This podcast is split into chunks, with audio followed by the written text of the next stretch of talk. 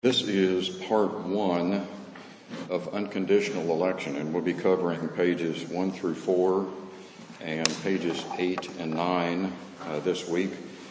And uh, Lord willing, we'll get to the other pages uh, next week. Uh, but uh, I, I begun by providing a, um, an excerpt from our doctrinal statement, which is called What We Teach and it's uh, the excerpt that specifically deals with the doctrine of election. And what I did as I went through this is I asterisked all the different phrases that are so critical to understanding the doctrine of election, and there's at least a dozen of, of expressions that I've asterisked. We teach that election is act, an act of God, number one.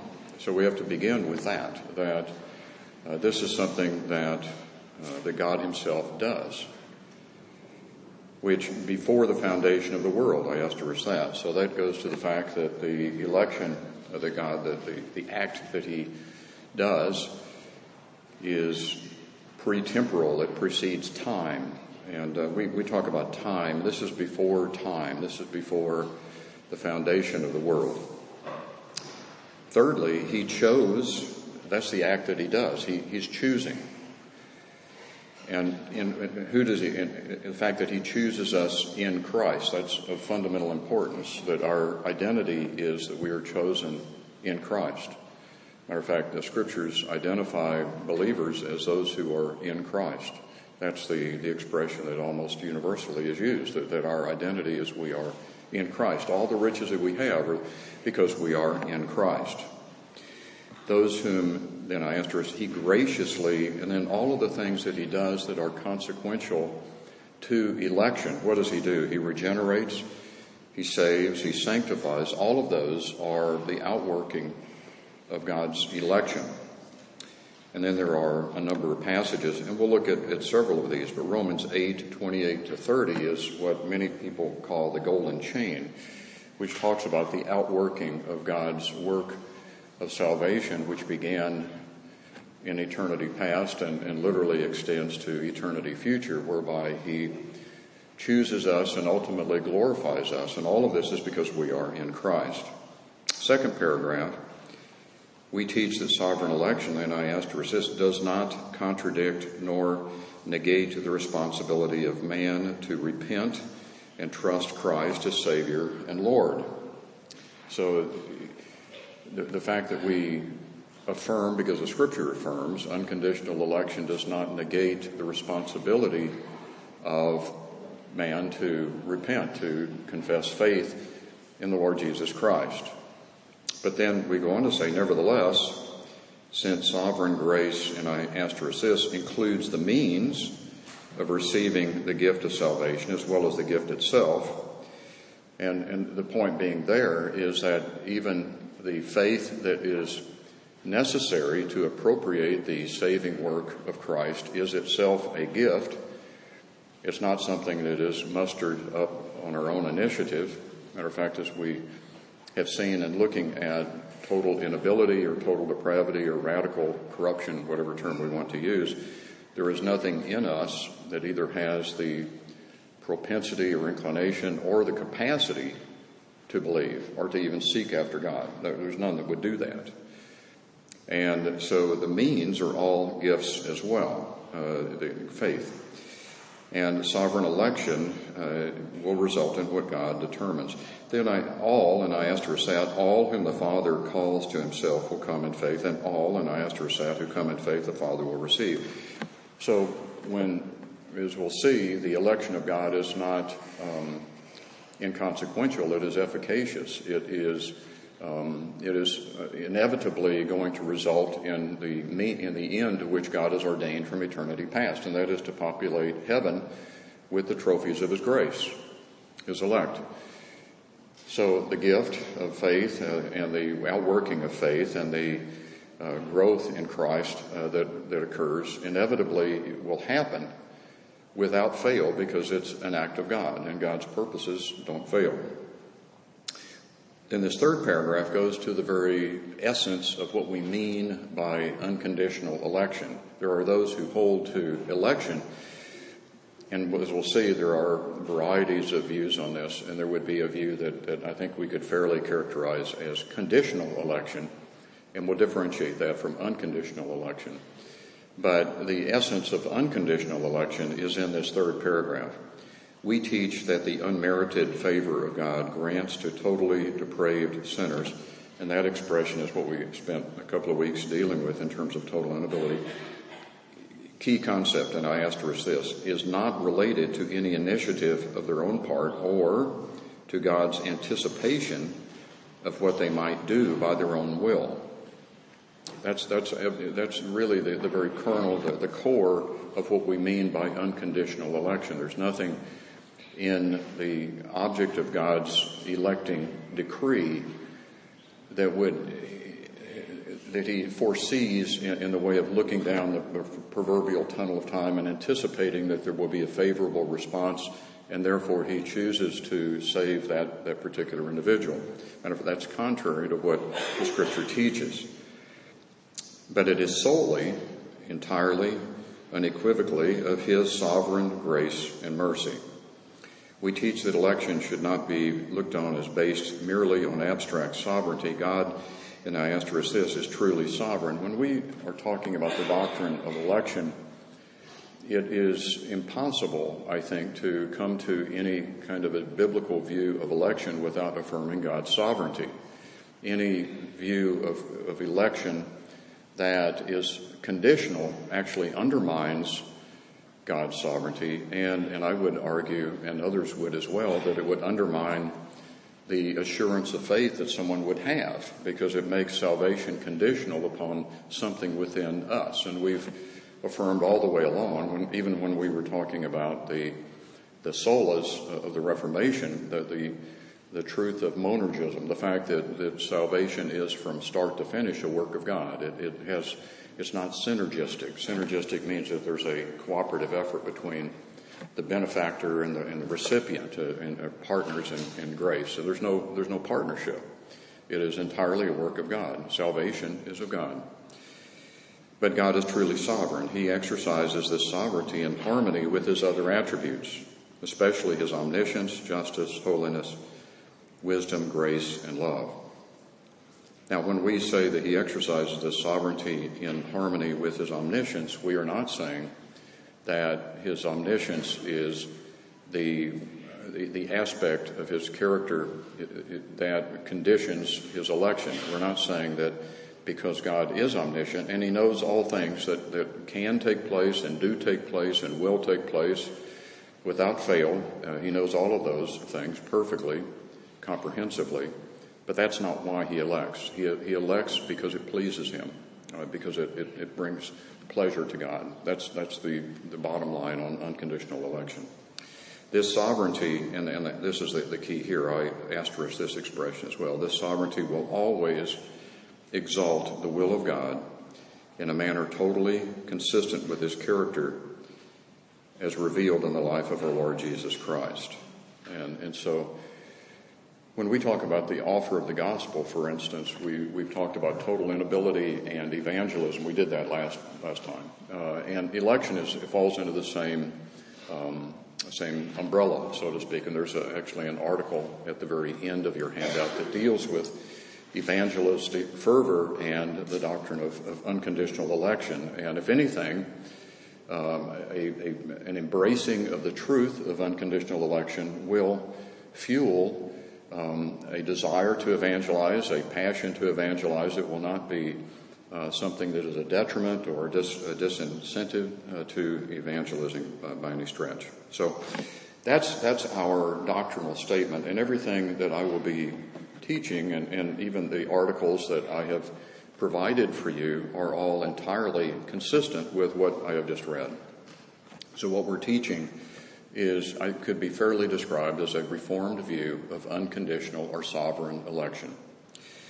So, what is sovereign election or an unconditional election? And I have an, a, an excerpt from an article by, by R.C. Sproul.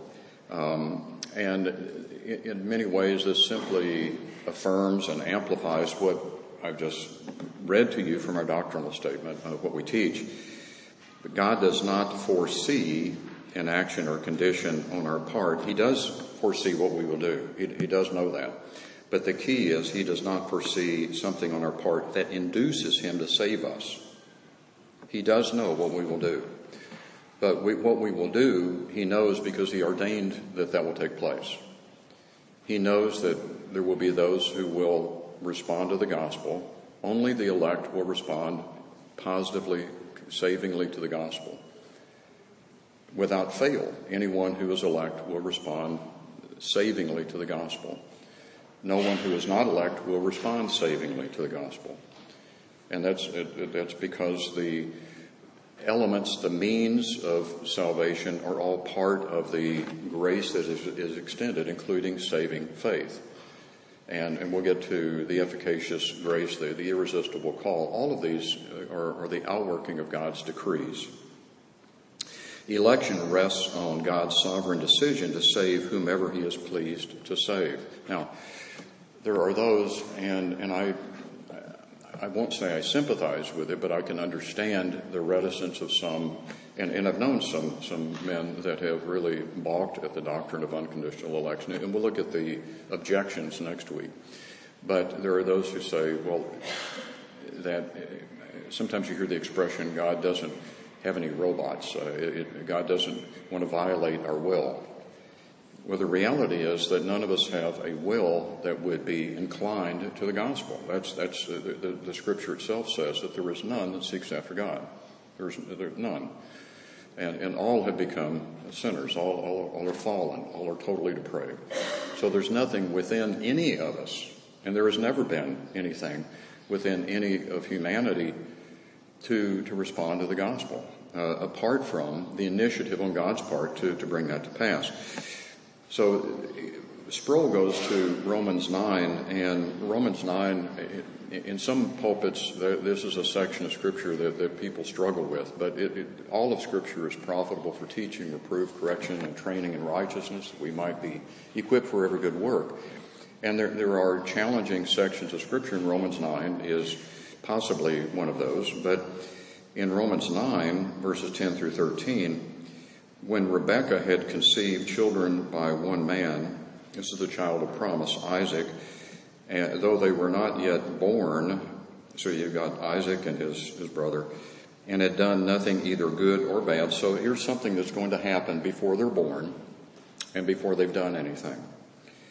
Why? In order, and this is verse 11 of Romans 9, in order that God's purpose of election might continue, not because of works, but because of him who calls.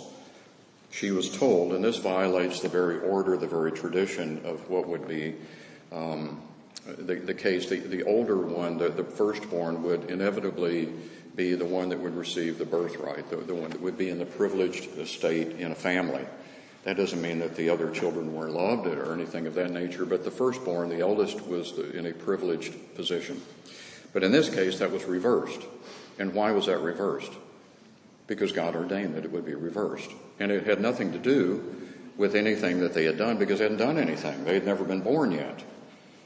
And, and so here we have, uh, the, but then it goes on to say, Jacob I love, but Esau I hated.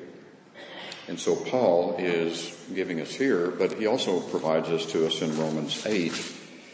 And, and if you would, just uh, turn in your scripture. I want you to see this um, with your own eyes in Romans 8, uh, 28 to 30. This is the, the golden chain, and, and we could easily spend an entire afternoon or two or three afternoons going through this, this wonderful passage. But this is the outworking of God's saving decree, uh, Romans 8, 28 to 30. And we know, and, and everyone here knows Romans 8, 28. You, you may have this on your refrigerator. You may have it on some kind of a insert in your Bible. Everybody knows Romans 8:28. And we know that God causes all things to work together for good to those who love God, to those who are called according to his purpose. Now, you remember from your English class an apposition. These, this is something where expressions are parallel to each other and they complement each other. Who is it that loves God? To those who are called according to his purpose. Right? I mean, that, that, you remember that from your, your English class. This is an expression. We have one expression to those who love God, and then you've got a parallel expression that follows it to those who are called according to his purpose. If you're not, someone who is not called will not love God. Those who are called will love God. And why are they called? They're called according to his purpose. And sometimes we just breeze over these expressions, but, but it's critical that we take time and we, and we look at the, the, the detail that Paul has provided for us under the inspiration of the Holy Spirit. For those whom he foreknew, and sometimes people will use this in a cognitive way, sort of precognition, where you're looking down and you know that something is going to happen in advance. So you, you know what number on the lottery is going to win, and so that's the number that you go. No, that's, that's not what happens. Uh, it, it's, those whom he foreknew is because he had set his saving affections upon them. Those whom he foreknew, he also predestined. And election and predestination are sort of two sides of the same coin. Predestination looks to the outworking, the purpose, the fruition of his, of his call. What, what has he predestined us to do? It talks about the end game, the, the, the objective of his calling. What has he predestined us to do? The fact that we're predestined is because he's elected us. His election is his choice. His predestination speaks of the, the, the end game, the, the, the, the, purpose for all of this. What have we been predestined for? Um, to become conformed to the image of his son. That's ultimately manifested in glorification when we are free from sin. Uh, so that he would be the firstborn among many brethren. And so, what, what the Lord is saying here uh, in, the, in the words of Paul is that God has designed a, a decree that would please him to call um, those who would ultimately love him, who would be called according to his purpose, so that heaven would be populated with men and women and boys and girls who would be conformed to the image of his dear son because he wants heaven to be absolutely full of those who are Christ-like. And, and he will ultimately bring that to pass. We'll be conformed to the image of his son. For those whom he foreknew, he predestined to be conformed so that he would be the firstborn. And the, those whom he predestined, he called. And calling is this summons that is irresistible. Someone who is called will believe. We'll get to that. That's efficacious grace or irresistible uh, call. And these whom he called, he also justified. And so he's talking about, Paul is talking about a, a, a, subset of humanity. And someone would say, how big is the subset? I don't know. It, it, as many as God has ordained. A large number, a great number, a, a, a vast number. I can't, I don't know the number. God already knows the number because he's already determined what that number is. We don't know. But it's not complete yet because there are still men and women and boys and girls who are coming to faith in Christ. Um, and they will be justified. And what is justification? Justification is God forgiving us of our sins and counting us as righteous only for the righteousness of Christ imputed to us. And those who he justified, he also glorified. And, and everyone sitting in this room that has trusted in Christ has been justified. That is an accomplished fact. That, that is God's declaration that he regards you as righteous in Christ. 2 Corinthians 5.21. But you, you still battle with sin. Romans 7. None of us are accepted from that. One day, you will be free not only from the penalty of sin, and the power of sin, and that's, that's the condition that you're in right now if you're a believer, but you will also be free from the very presence of sin, and that's glorification, and you should long for that day. I do. And, and that's, but that, that day will come, and that's all the outworking. But it all begins with those who are called according to his purpose, and his, and the calling is the, the, the summons, uh, it's the work of the Holy Spirit that is irresistible, and who are called?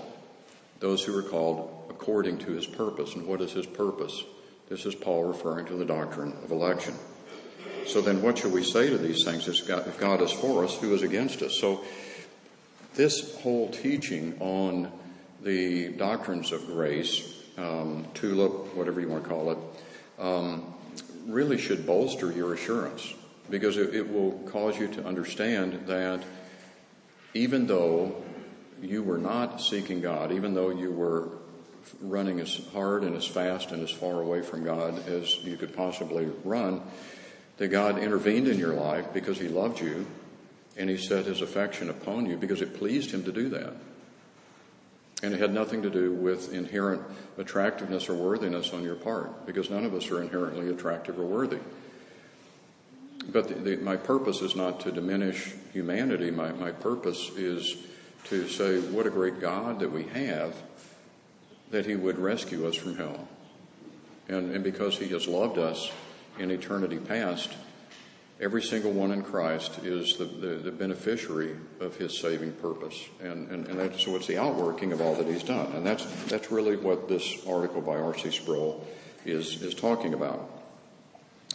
So the third paragraph down on page two, on what basis, why, does God elect to save certain people? Is it on the basis of some foreseen reaction, response, or activity of the elect? Okay, you can stop there.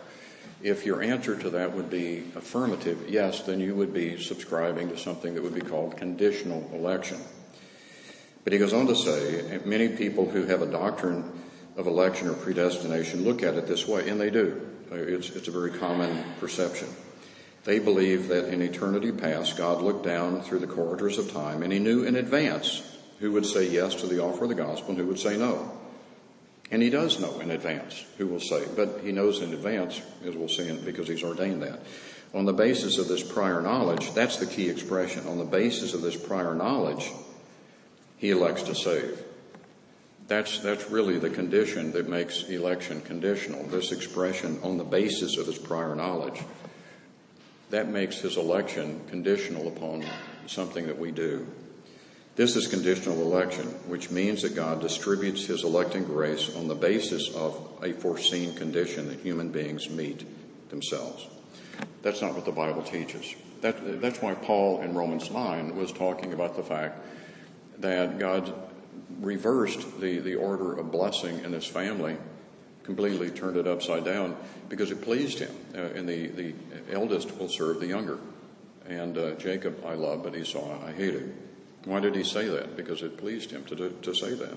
Unconditional election, next paragraph, he says is a term that I think can be a bit misleading, so I, I prefer to use the term sovereign election. And then that's, I think that's a, a wise thing. So there's a question that he asks is, is there any violation of justice in this? And we'll delve into this a little more. But the answer to that in, in Romans 9, verse 14, is, is no. So, matter of fact, if you want to flip over, uh, you were in Romans 8 just a moment ago. Um, but go to Romans 9, and I want you to see uh, just briefly um, verse 14. What shall we say then? And this, this is a follow on to verse 13, which is Jacob I love, but Esau I hated. What's our response? Uh, is there is no injustice with God, is there? And some of your Bibles may have it translated, is there any injustice with God? But the, the, the way it's constructed is the answer would be negative. And, and the response that is given under the inspiration of the Holy Spirit is one of the strongest expressions that, that could possibly be mustered. And if you're uh, a, a, reader in the King James, it probably says, God forbid. Uh, may it never be. Uh, it is beyond any discussion whatsoever that there would be injustice with God. So all of this goes to the very character of God. There is nothing in God's character that we would call into question. And be, be, for he says to Moses, I will have mercy on whom I have mercy well, that, that's God's prerogative, is it not? That He can have mercy on whom He has mercy. And I will have compassion on whom I have compassion. So then, it does not, verse 16, depend on the man who wills or the man who runs, but on God who has mercy. In other words, it does not depend on human initiative or human works or human activity, but upon a merciful God. For the scripture says to Pharaoh, For this very purpose I raised you up to demonstrate my power in you and to demonstrate and, that my name might be proclaimed throughout the whole. Why did God raise up Pharaoh? To condemn him, to make him an instrument of his wrath, to accomplish his saving purpose despite Pharaoh's hateful initiative to keep Israel in bondage. God raised up Pharaoh to show who was God. And, and he demonstrated beyond any doubt whatsoever who was God. It's not Pharaoh, it's him, it's God. And, and God raised up Pharaoh that, that, to condemn him, to, to destroy him, to defeat him, to make him an instrument of his judgment, is what the scripture says, so that my name might be proclaimed throughout the whole world, the whole earth. So then, he, God, has mercy on whom he desires, and he hardens whom he desires. And then there's a question, verse 19.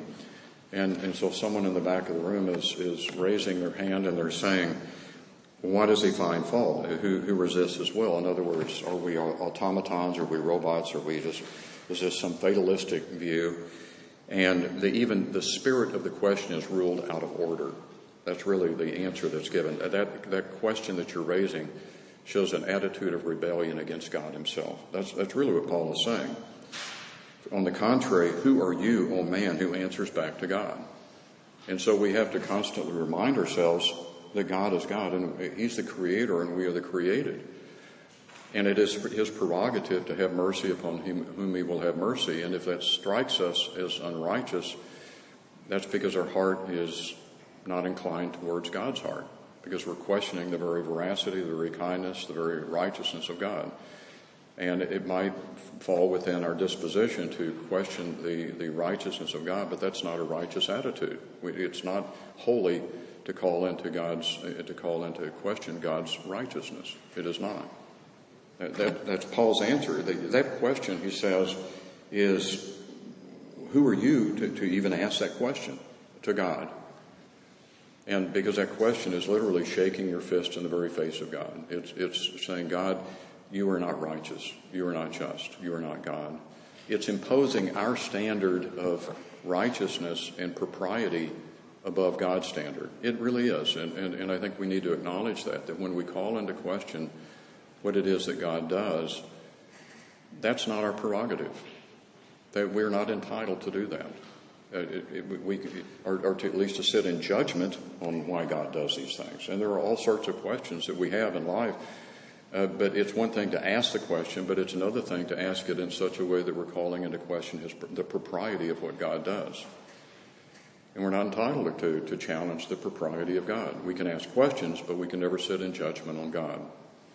And that's, that's really what Paul is saying. It's just a difficult chapter, and some people, some pastors really don't like to go to Romans 9, but it's, it's, it's a very important chapter because it goes to the sovereignty of God. And so he says unconditional election it can be can be a different subject, but he asks these questions. If God allows sinners to perish, is he treating them unjustly? This is the middle of the last paragraph. And the answer is, of course not. If, if God allows sinners to perish, is he treating them unjustly? And the answer to that is no, because they have violated God's law. And he is the judge of all creation is not only entitled to judge, but he must judge because that's inherent in his very character. In no way can he commute his judgment or lessen his judgment because that would violate his infinite standard of holiness and righteousness and justice. He can extend mercy, but mercy never compromises justice. I think we need to acknowledge that. The fact that, that we're sitting here as beneficiaries of God's saving grace does not, is an act of God's mercy. It's an act of God's grace. If God were only just, none of us would be saved because none of us deserve his, his, his salvation. Justice would require that we all stand condemned before the, the, the court of God. The fact that, that God has extended mercy to, him, to us required that his justice be satisfied. And Romans tells us that God might be just and justifier. How can God be just and justifier? Because the Son of God stood in the place of sinners and took the condemnation that was not his to bear, but, but it's ours to bear.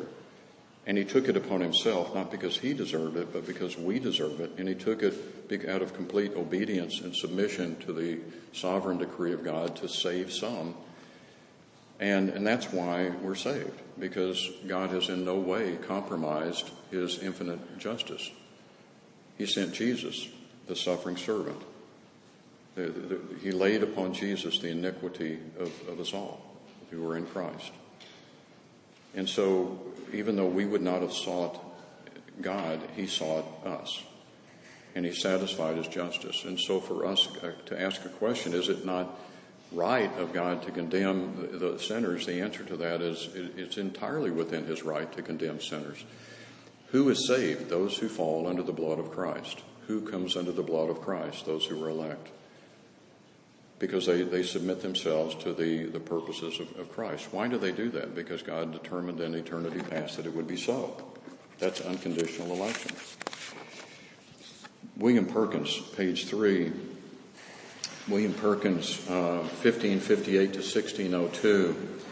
Um, one of the pivotal characters uh, in the, the Puritan uh, movement. Uh, this is an excerpt from something that he wrote. Election is God's decree whereby, of his own free will, he has predestined certain men to salvation to the praise of the glory of his name. Ephesians 1 4 to 6. And it's far from being a tangential doctrine, it is the golden thread that runs throughout the whole Christian system. Election is the friend of sinners, a most blessed doctrine. There might be some of you who are who have listened to what I've just said over the last several minutes and said, man, this is this is a difficult thing to hear. It should be a comforting thing to hear that God of his own initiative would set his saving mercies upon you, that he would rescue you from judgment that he would determine because it pleased him, not because there was anything in us, but because it pleased him. Not because we deserved it, we did not deserve it, but because it pleased him to rescue undeserving sinners from judgment. And because his purposes are never thwarted, he never loses his own. Jesus said, No one can snatch them, snatch them out of my hand. No one can snatch them out of the Father's hand. When we get to the doctrine of the design of the atonement, we'll learn that the atonement was not designed to be provisional, it was actual. It actually saves. It just doesn't create a basis upon salvation can be effected. It actually saved those for whom Christ came to, to die. And so, if anything, these doctrines should cause you to sleep well at night, knowing that God Himself has ordained in eternity past that you would be a beneficiary of His saving purposes. Election is God's positive choice by His sheer sovereignty and out of His grace to love some for salvation.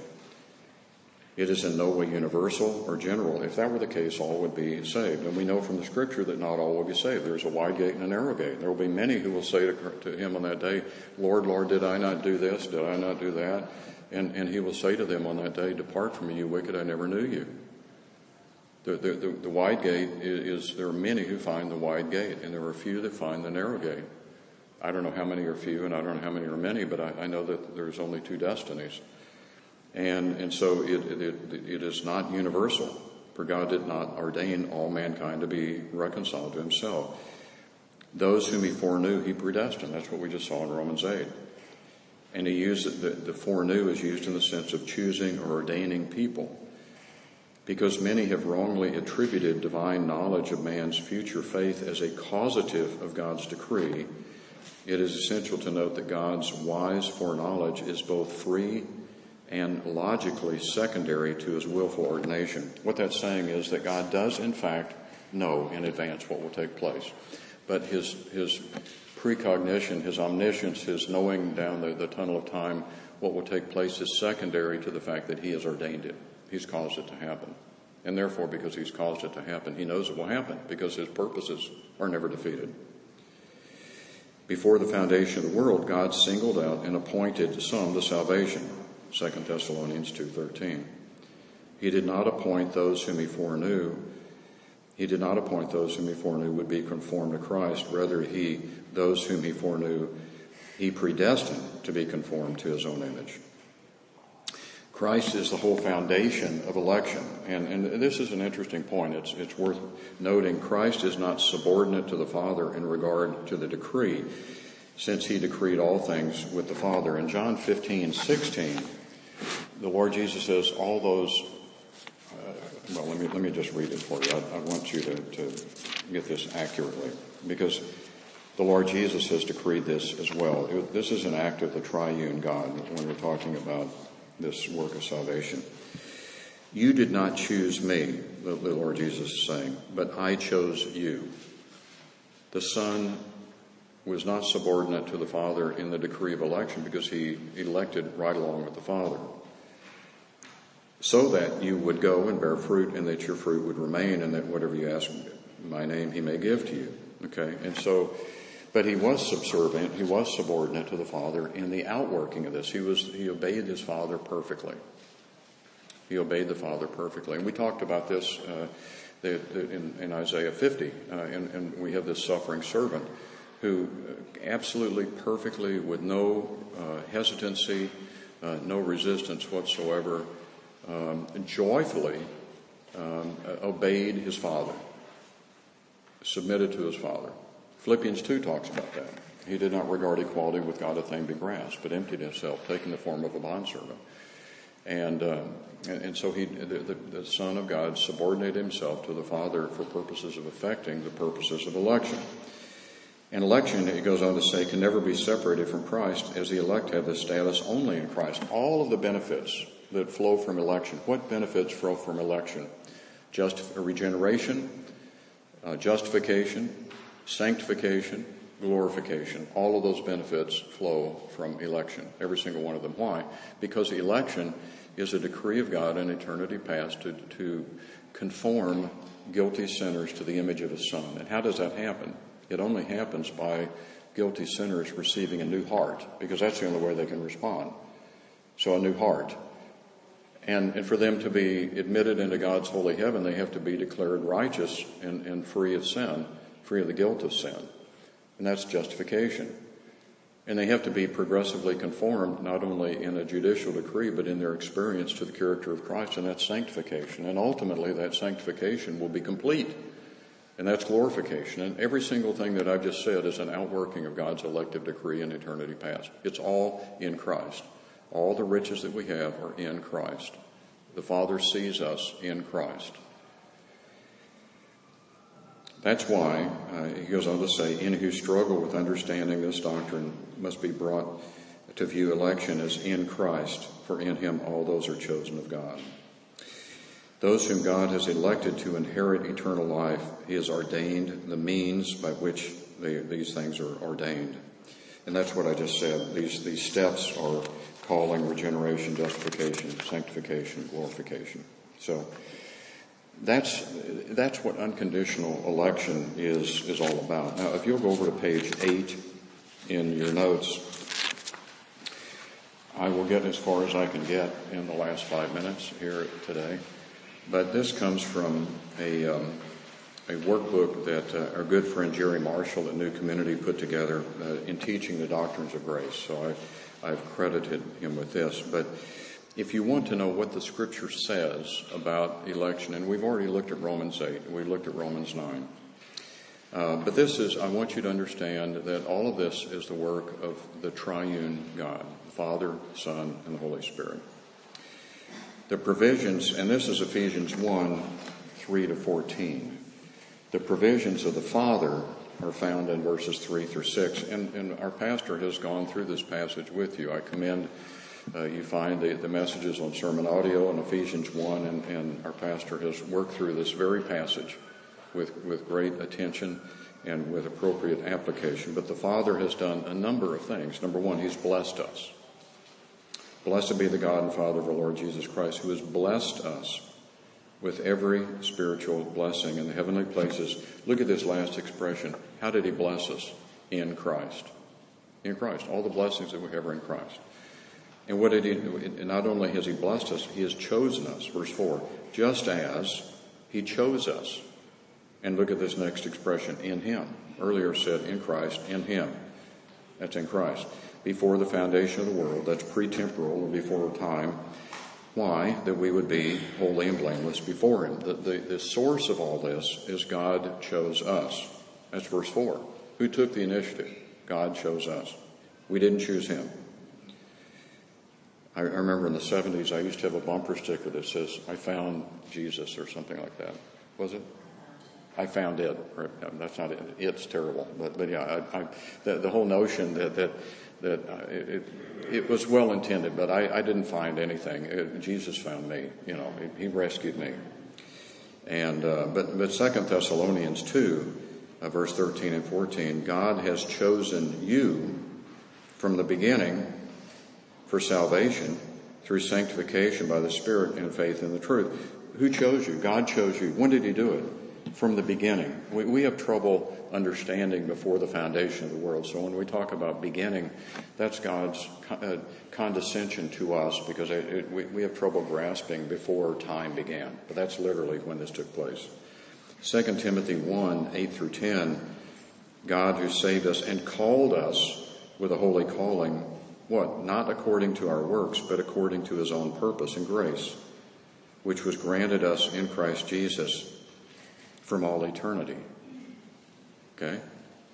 1 Corinthians 1, 26 to 31, consider your calling, brethren. And he goes on to, to describe, Paul does, that God has chosen the foolish things of the world. And he's not talking about abstract objects, he's talking about people, foolish people to shame the wise, and the weak people of the world to shame those who are strong, etc. Why?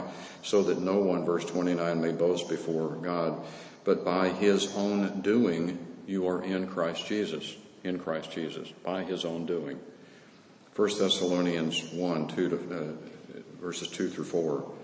Knowing brethren, verse 4, beloved by God. All of this we should bear in mind is because he loves his people. If you were elected, it's because he loved you. Knowing beloved, uh, brethren, beloved by God, his choice of you. Acts 13, 48. When the Gentiles heard this, they began rejoicing and glorifying the word of God. And as many as been appointed to eternal life believe. Who believed? those who've been appointed. That's another way of describing election.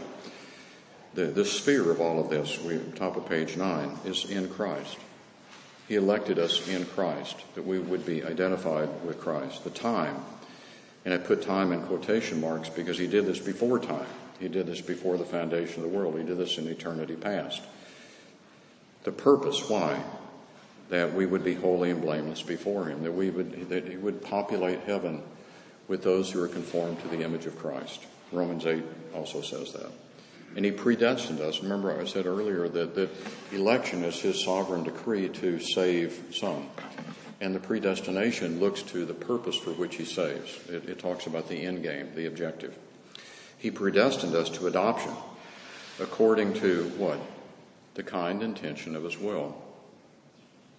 Never lose sight of the fact that, that it's God's kindness that entitles us as saved sinners to be adopted into the very family of God.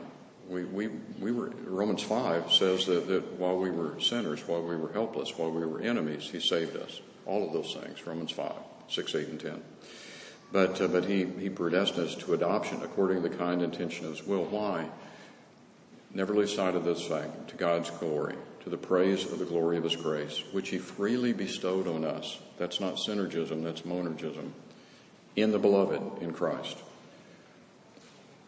The Son has done all of the things that are necessary to accomplish the saving work. The Father decreed, the Son provides the judicial basis of this by substituting himself in our place in him we have redemption through his blood. Redemption talks about being born, uh, purchased out of a condition of bondage, uh, inescapable bondage apart from, from God's direct intervention, his gracious intervention to, to deliver us from slavery to sin and to hell and to Satan. 1 Peter 1 18 and 19 We're not redeemed with perishable things like silver or gold, but with precious blood, as of a lamb, unblemished and spotless, the blood of Christ. We've been forgiven. And He's enlightened us. He's made known to us the mystery of His will. And He's provided an inheritance for us.